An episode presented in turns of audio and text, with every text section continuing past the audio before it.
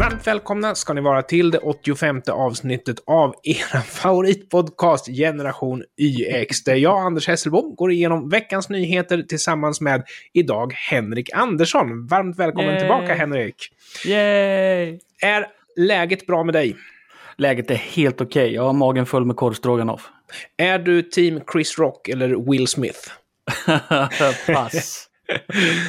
Ja, men alltså, du måste ju tycka någonting om det där. Det- Alltså, Jag är inte team Will Smith och samtidigt så tänker jag så här att Chris Rock läste förmodligen från ett manus som han kanske Ja. själv inte ens har skrivit. Han, han har kanske gjort det, men det är ändå ett, ett manus som garanterat liksom godkänts av någon innan han gick upp på scenen. Det är som han gick ut och freestylade. det där var Eh. ju... Ja, precis. Det, det var ju en uppvisning.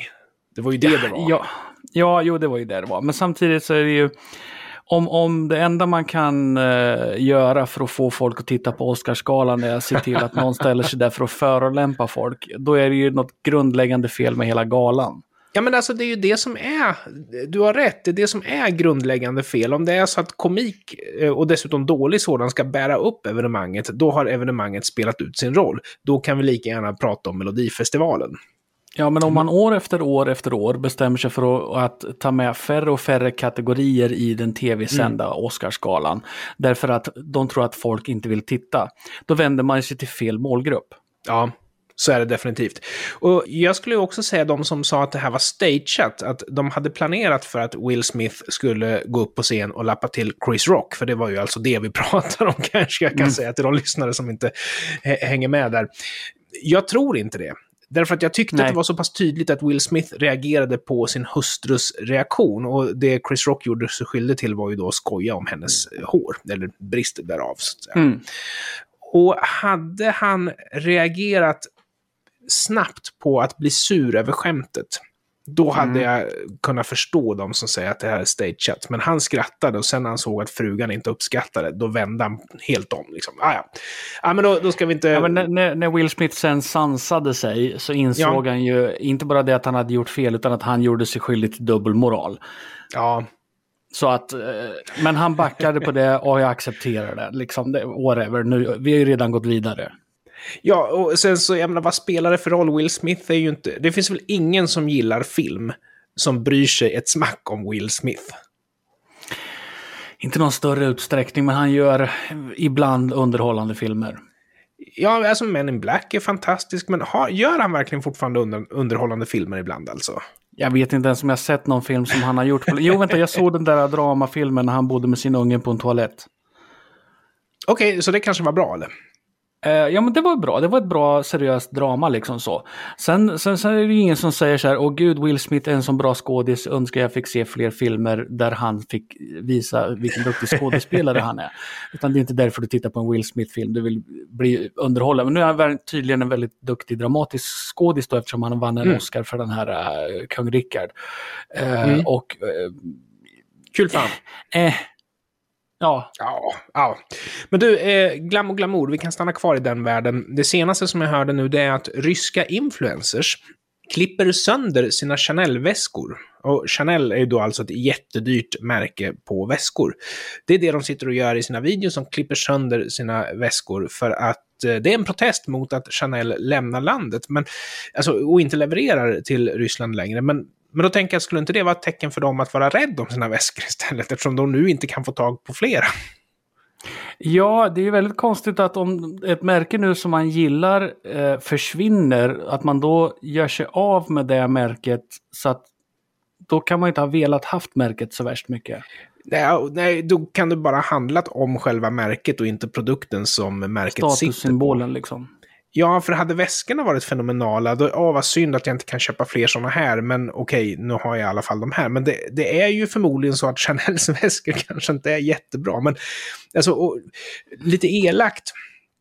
Ryska influencers är ju verkligen ett kapitel för sig. Och det var någon annan brud på Twitter eller något sånt där som sa att skulle de sluta leverera fillers och sånt här till Ryssland, då skulle kriget vara över på två röda liksom. För då skulle ryska influencers inte ha någonting kvar. Jag, jag, undrar också, hur många ryska influencers är det vi pratar om som klipper sönder sina Chanel-väskor? Hur många kan det finnas som... Ja. Ja, och är det tre personer så är det liksom, ja men ja. vilket genomslag ni fick på det här nu då, men det är också en sån där icke-händelse. Det, det, är betydligt mer intressant vad som har hänt med McDonalds i Ryssland. Berätta. Där har ju ryska staten gått in och eh, förstatligat eh, de mm. här eh, restaurangerna och gjort dem då till eh, god rysk mat. Så, liksom Aha. ordentligt så. För att McDonalds det var ju ändå bara skräpmat. Så att det är ingen ja, förlust. Ja, ja, okej, okay, okej. Okay. på det. Vi hade ju faktiskt, alltså DDR-Sverige är ju inte långt borta och du och jag som är så gamla kommer ihåg det här, men vi mm. hade ju faktiskt statliga hamburgare vi också för att hålla McDonalds på mattan. Klock. Klock var ju faktiskt jättegott. Eh, ja, Klock hade ju en hamburgare som hette Number One och det var verkligen ja. min favorit. De hade en sån god dressing i. Ja. Och sen när man var liten så kunde man gå till Klock också så fick man se Scooby-Doo på tv-apparater. Ja, det var tv-apparater överallt där. Och jag mm. tror att vi lite kort har pratat om klock i våran fenomenala podcast Stulet Gods. Därför att mm. det dök ju upp Daytona-spel där. Och det var för att de sålde helt enkelt klock till eh, sherryföretagen. Och sherryföretagen de ställde ut Pacman-spel och när det inte gick att leva på det längre, då tänkte de att ja, ja, ja, men vi kombinerar, vi köper klock och sen så kombinerar vi det här och gör ett koncept. Ät en hamburgare och kör bil. Det förklarar varför det stod Daytona-spel på klock vid Eurostop i Örebro. Mm. Mm. ja, precis. Och så var det på alla klock alltså, det fanns ju fler. Och sen eh, inom media då, vad säger du om att Elon Musk blir huvudägare i Twitter med 9,2 procent? Min första reaktion är, varför är det här så stor nyhet som det är? Uh, ja, det är väl viktigt på sätt och vis vem som äger Twitter och sen då som i följd av det bestämmer vad som får sägas på Twitter. Elon Rätt. Musk är ju en kontroversiell person i sig. Uh, för min del, alltså Elon Musk är ju dum i huvudet om han börjar sätta begränsningar på Twitter som gör att folk inte vill använda det. Så att det finns inget att oroa sig för. Mm. Sen kan man ju tycka vad man vill om Elon Musk, men vad fan, han är väl inte dummare än att han investerar i Twitter. Twitter kommer ju inte försvinna. Twitter är ju ett företag som förmodligen är svårt att tjäna pengar på. Men å andra sidan, du har en användarbas som potentiellt sett innehåller hur mycket värde som helst. Och jag tror mm. att du satte fingret på näsan eller på tummen på ögat eller vad det heter direkt. Därför att det handlar ju om att man kontrollerar vad som får sägas och inte får sägas. Och Twitter har ju haft en strategi som säger att ja, men om det är någon som är för kontroversiell, om det är någon som bråkar för mycket, Donald Trump, whatever, då tar man bort mm. den från plattformen, därför att då blir de andra som är kvar betydligt mer nöjda, för då har inte de Donald Trump längre. Och jag mm. tror inte på den strategin, för jag tror att de som är kvar på Twitter, de kommer hitta nästa hackkyckling. Nu är jag arg för att den här och den här personen finns på Twitter. Och jag då som inte heller gillar alla människor, jag följde inte Donald Trump, så för mig var det ingen skillnad att han försvann från Twitter, för jag såg inte hans tweets ändå, för jag följde honom inte. Men tydligen så är det så att man, man vill få bort personer från Twitter som man inte ens själv följer, och då kan jag bara säga varför. En person som inte är beredd att offra sig för att en meningsmotståndare ska ha samma möjlighet att göra sin röst hörd som man själv anser sig ha. Den personen är ju ett hot mot allas yttrandefrihet. Mm. Jag, jag kan inte uttrycka mig sådär väl som du gör. jo, du är så, du är så eh, intelligent. ja, men, men jag tycker att så länge ingen utgör en, en reell fara på mm. Twitter så, så tycker jag att det då kan man få vara kvar. Och jag menar det är massor människor, med människor som blir bannade från Twitter i det dolda som vi aldrig hört talas om. Att vi hörde att Donald Trump till slut blev eh, utestängd var ju på grund av att det var Donald Trump. Ja. Sen tycker jag inte att Donald Trump gjorde så pass farliga snedsteg att han mm. utgör, ut, utgör det en fara för någonting? Ja, vid något enstaka tillfälle så kan man ha sett det han sa som uppvigling.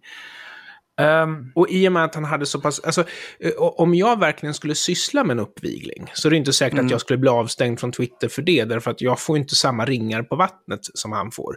Om han bara gör någonting som nästan lite grann kan tolkas som en uppvigling så får ju det gigantiska svallvågor eftersom han har en gigantisk följarskara, eller hade då. Mm. Det Trump borde ha gjort är ju att han borde ha lämnat Twitter när han var som störst ja. och gett sig på en annan eller sin egen plattform. För att då hade han kunnat bygga upp den. Förmodligen mestadels med likasinnade men också med folk som är intresserade av att följa vad, mm. vad för vansinniga saker han gör. Då hade han kunnat förhöjt en plattform på något vis som man sen hade kunnat tjäna pengar på i efterhand. Men mm. Som det är nu så, det, hans plattform Ja, det dröjde ju jättelång tid innan den kom ut och nu när den finns, jag vet inte ens vad den heter. Är det inte den här Truth? Ja, så heter den ja. Som i princip menar... är Twitter, fast man har bytt ut alla ord som heter Twitter mot Truth bara. Ja, man tweetar inte, man truthar. Vem är där? Vem hänger där? Uh, vet ej. det, jag menar, det där kommer ju aldrig att gå. Du har ju massor med, liksom, åh, det här är som Facebook fast med full yttrandefrihet. Åh, det här är som YouTube fast med full yttrandefrihet. Vem bryr sig. Jag, ja. jag är hellre lite försiktig med vad jag säger på Twitter för att inte bli av med mitt konto, än att gå till ett sånt här yttrandefrihets-Twitter och säga vad jag vill. Därför att man mm. skriver ju för sin publik, och publiken är ju på Twitter, den är ju inte på Truth Trump. Nej, visst, och, och, det intressanta med det här är ju att nu, efter att Trump eh, förlorade sitt presidentskap, så är han ju som försvunnen. Mm. Det talas inte om honom, ingen saknar honom på Twitter. De följare som han hade som verkligen liksom följde honom och förkämpar för honom på Twitter, de blev liksom tysta. Ja. Det, ja. det är ingen som, säger, som undrar vart han är längre, utan det är bara fan good riddance. Ja, det är lite grann som du och jag som inte sitter och funderar på vad MySpace är nu för tiden. Liksom. Vi bryr oss inte. Det har dalat Fast, fast det liksom. gör jag ibland. MySpace finns fortfarande. De, de mm. har anställda till och med. Mm. Eh, det är ganska otroligt när man tänker efter. Ja, ja, okej. Okay. Jag, jag, tror att det var den här Funny People. Eh, jag har tyvärr inte sett hela filmen. Jag köpte den på DVD, men det var inte riktigt det jag hade tänkt mig, så jag har inte sett klart den. Men jag ska nog göra det någon gång. Men där är ju alltså, den utspelar sig när MySpace är stort. Och då skryter de om att ja, vi hade Roger Waters här och spelade Dark Side of the Moon och sen ska de ha en ståuppkomiker som ska värma upp och han kommer in och säger ah, Facebook sucks, liksom. Ja, mm. men det var ju, de var ju rivaler såklart. Mm. Du, eh, vill du kommentera det mer? Nej, nej jag, hade, jag skulle nog bara bladdra någonting. Ja, men du, du, får, du får lite grann sån här spjutspets om du ska få chansen här nu. Prata först, tänk sen. Okej. Okay. det är mitt gamla knep. Det finns en grupp som heter Återställ våtmarker. Mm. Som eh, vill rädda eh, miljön. Och det är ju väldigt hedervärt. Och jag kan säga så långt så stöttar jag dem till 100 procent. Hatten mm. av vi behöver rädda klimatet och miljön. De gör det här genom att limma fast sig. Hur limmar man på asfalt? De limmar fast sig på asfalt och stoppar trafiken. Um, vet ej. Och jag har tänkt då att om, om du nu tänker att det kommer en ambulans då, fullt blåljus utryckning, och så kan inte den komma fram. Då kommer den tänka, nej, jag går till Länsstyrelsen och ber dem återställa våtmarkerna. Ja, det är tanken. Förstås, det här är ju ett jippo för att få uppmärksamhet, för att dra uppmärksamhet till sig. Själva aktionen i sig är inte tänkt att ut, göra någonting annat än att, att de, de tror att de ska få någon slags eh, publicitet, publicitet och, och uppmärksamhet och, och, och därigenom uppmärksamheten få folk på sin sida. Det är helt feltänkt därför att det enda de gör är att få folk att hata just dem och säga som du sa.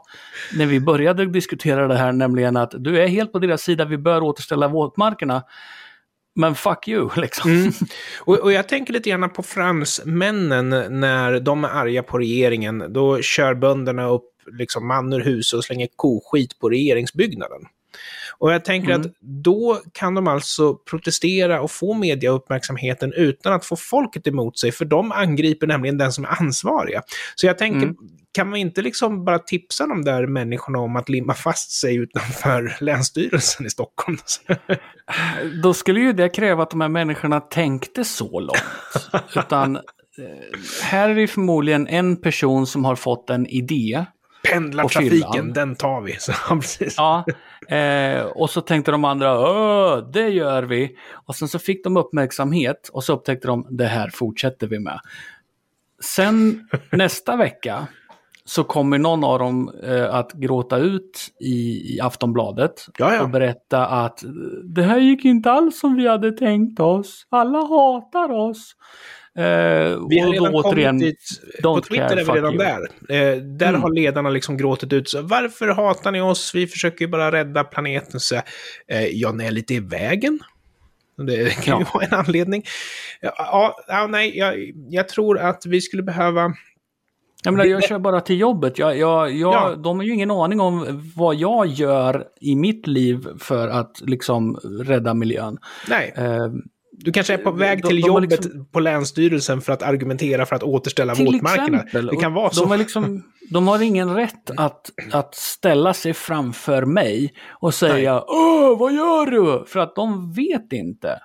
Därför ska de gå dit till, som du säger, de ska limma fast sig på Länsstyrelsen. Och sen anledningen till att man attackerar fel person i Sverige, det är väl för att man ofta kommer undan med det. Det blir liksom Mm. inga allvarliga påföljder. Men däremot är det så att du liksom ägnar dig åt något som ens kan likna våld mot tjänsteman, vilket, så, så får du allvarliga påföljder med all rätt. Men att ge Mm. sig på gemene man är ganska ofarligt i Sverige. Ja, nej, jag hoppas att det går dåligt för deras aktioner, men bra för deras mål, om man säger så. Ja. Då går vi vidare. Jag läste i Västerbotten-Kuriren, de rapporterar att regeringen nu är väldigt sträng eh, och betonar att ukrainare, de ska göra rätt för sig om de ska vara här. De ska jobba. Men det jag saknar här, det är vad kommer att hända om vi tar in flyktingar som inte gör rätt för sig? Om det är så att de blir utslängda eller vad som händer, då skulle det innebära att vi har 0% arbetslöshet bland invandrare i Sverige, men så är ju inte fallet. Så jag undrar, vad tror du regeringen tänker göra med de invandrare som inte får jobb? Tror du att det blir utslängning nu, eller vad händer? Jag vill veta vilka jobb de ska få. För att vi har ju jättemycket folk som behöver jobb redan nu. Så om de har jobb redo för de här ukrainarna som kommer. Då tycker jag ju att vi kan se en jämn fördelning mellan ukrainare och eh, svenskar i så fall. Vi har ju alltså en 7-8 procent som är arbetslösa och tittar Mm. man just på de som kommer utifrån Europa, de är överrepresenterade bland folk som inte har jobb. Tittar man på personer som är under 25 så är de överrepresenterade bland folk som inte har jobb. Alltså det bygger ju på att de här ukrainarna nu kan, eh, för det finns ju lediga jobb, det är ju bara att inte, ma- matchningen är inte så jäkla enkel.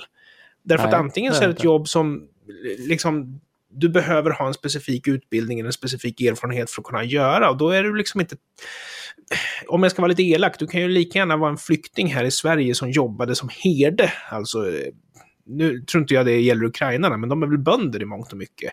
Om de då sen ska sitta som besiktningsman för fartyg eller något sånt där, jag vet inte hur det kommer att gå. Utan det är klart att det är svårt att matcha liksom. Ja, absolut. Och jag, eh, de säger att de ska, ska in i jobb så snart som möjligt och eh, det är väl hedervärt i sig, men jag tror att det är väldigt lätt att säga. Det är betydligt Ja. svårare att utföra. Sanningen kommer ju istället vara att många kommer att gå på bidrag, många kommer sättas i skola och de kommer förmodligen i närtid enbart vara en belastning för samhället och det, det accepterar jag ju visserligen. Men att gå ut och säga att de ska i jobb så snabbt som möjligt, det, det, så kan man inte säga. Det går Nej, inte. alltså, jag tror att man ska ha lite olika krav om det så att vi pratar om permanenta uppehållstillstånd. Därför att då handlar det ju om att då måste man ha en långsiktig plan, då måste så många som möjligt jobba. Eller om det Mm. är så att vi har tillfälligt eh, tillstånd att vistas här, då kan man ha en viss acceptans på att man lever av samhället man vistas i tillfälligt. Därför att det är Mm. just tillfälligt. Men jag är nyfiken på att höra vad som kommer att hända med de som inte får jobb. Därför att handlar det om att de verkligen ställer krav att det blir repressalier, då stämmer ju inte det med den bild som jag nyss målade upp, att många som är födda utanför Europa är arbetslösa när de är i Sverige. Men det kan, det kan ju vara så att man ställer lite högre krav på ukrainare. Jag har ingen aning. Eh, jag har ingen aning heller. Och sen är ju följdfrågan är ju den också att hur många av dem som kommer hit från Ukraina planerar att åka tillbaka igen sen när eh, läget är säkert hemma i Ukraina. För att det här är ju för dem eh, inte... Alltså de har ju flytt ett krig, de har inte flytt sitt land antar jag. Sen tror jag att Ukraina kommer att ha oerhört svårt att bygga upp efter det här. Men men planen är väl ändå inte att alla ukrainare ska stanna kvar här i obegränsad tid. Jag vet inte. man får ju betrakta Ukraina som ett liksom, civiliserat och välutvecklat land. Går det att rädda så kommer de vilja rädda det. Det är ju skillnad på de som Mm. flyr egna korrupta regeringar, så som många nordafrikaner till exempel har gjort, eller de från Mellanöstern. De har ju inget incitament att åka tillbaks till en korrupt stat. Liksom. Så, så det Nej, de har ju inte det bara är. flytt ett krig eller en strid, utan de har ju flytt, de har ju flytt landet i, i Mm. sig. Som, och i Ukraina där har du ju då, för det första så har du ju en, en regering, en president med vettet fullständigt i behåll efter vad jag tycker i alla fall. Eh, och det här påstådda inbördeskriget då eh, på de annekterade delarna av Ukraina, så Ryssland har annekterat sen tillbaka. Mm. Det vet jag inte tillräckligt mycket om, men jag tror inte att de innan kriget så var inte de delarna ett problem i landet som du behövde fly från. Inte till de dimensionerna alls. Och, Nej. det, men det stämmer att det, det fanns ju ockuperad mark i Ukraina, så är det ju. Mm. Kolonier. Du, eh, vi tar och går vidare. Sveriges Television i all sin vishet, de har eh, lyft fram en imam som eh, berättar och lämnar råd till eh, folk som ska fasta under Ramadan. Och de eh, titulerar den här personen expert. Mm. Vilket jag skulle säga ger den här personen en viss tyngd. Nu visar det sig att den här personen som är expert nu då enligt SVT och får tipsa om hur man ska fasta på ett bra sätt är en av de som har pratat väldigt försvarande om det här med dödsstraff för att lämna religionen. Och det jag funderar på, om man blir kallad för expert av SVT, ger inte det tyngd åt annat som den här personen säger då? Är det en lögn att kalla honom expert? Om han nu är expert på det han är. Men ja, jag förstår, jag förstår din fråga. Ehm, Vi kan ta lite siffror. Eh, ungefär 10 procent, eh, kanske en miljon personer, är muslimer. Och åtminstone Mm. en liten del av de muslimerna vet vem han är. Och åtminstone en Mm. liten del av de här muslimerna säger ja men du ser, dödsstraff för att lämna religionen, det är det som gäller. Absolut, och det är ju inte det enda som skulle kunna vara problematiskt som, som en person som har den eh, åsikten säger. Och jag skulle ju personligen inte vilja ge luft åt en sån människa och, och uttrycka sig i, i, i SVT. Jag tror inte att man ska utmåla en, en person som honom som en auktoritet på någonting eh, i public service. Därför att det det drar med sig mycket mer än det, just det specifika du säger med dödsstraff. Det får göras på Eh. akademiska grunder, skulle jag kunna säga. Då kan jag stå ut med det. För då kan man tänka sig, ja men den här personen är förvisso kanske vänsterpartist, men också forskare inom det här området och kan då alltså uttala sig om det där området. Liksom. Ja, sen antar jag att de här tipsen som han ger kring fastan eh, involverar inte bara eh, näringsråd och eh, fysiska råd utan förmodligen spirituella råd. Eh, Det var mest fysiska Där- råd, men det var kontakt med Gud var faktiskt ett, så det var ett spirituellt råd där också. Ja, precis. eh, och jag... Visst, eh, jättetrevligt att, att ge muslimerna en, eh, ja, men sin egen lilla, liksom, du vet, som en, en gäst i TV4 morgonsoffan som får berätta om någonting så. Men det är alltid problematiskt när det är människor som du säger har i bagaget andra grejer som vi inte bör tala om, eh, eller bör säga i public service. Som inte är speciellt gamla heller. Men då tycker jag vi Mm. lämnar med lite svenska galningar. På den kristna tidningen Dagen så har de nu äntligen börjat köra ett varv till i frågan om helvetets existens och den eviga elden i helvetets existens. Dess vara eller icke vara. Och det är ganska intressant att se hur teologer vrider ut och in på sig själva för att säga, ja men det är nog så här. Nej, men det är nog så här som jag tror. Liksom. Och alla får ju anstränga sig och ingen vet, alla bara antar saker. Men eh, då eftersom vi har pratat om eh, islam så tänker jag, hur är det med de här 72 jungfrurna? Det måste väl ändå vara på riktigt, att man får dem när man dör? Vad ska du ha dem till? Nej, jag vet inte. Jag, jag menar, om jag är i den här åldern när jag dör, då är jag ju för gammal i alla fall. Jo, men alltså, jag tänker så här, om du har då, de ska vara eh, jungfrur och de är 72 stycken. Åh herregud. Då får du ligga 72 gånger, sen är de slut. Ja, just det. Fast, Och, och vad ska man då göra? För jag menar, himlen är väl för evigt, paradiset är väl för evigt. Nu tycker jag att det blir så här jobbigt logiskt igen, så jag, jag tycker att vi lämnar det där. där. Men eh, ni har alltså lyssnat på en kommentar kring veckans viktigaste nyheter på podcasten Generation YX. Eh, jag som har pratat heter Anders Hesselbom och min eminente bisittare heter Henrik Andersson. Tack så hemskt mycket Henrik för att du ville vara med Det var lika roligt, precis som alla de tidigare gångerna. och tack för att ni har lyssnat. Hej då! Adjö!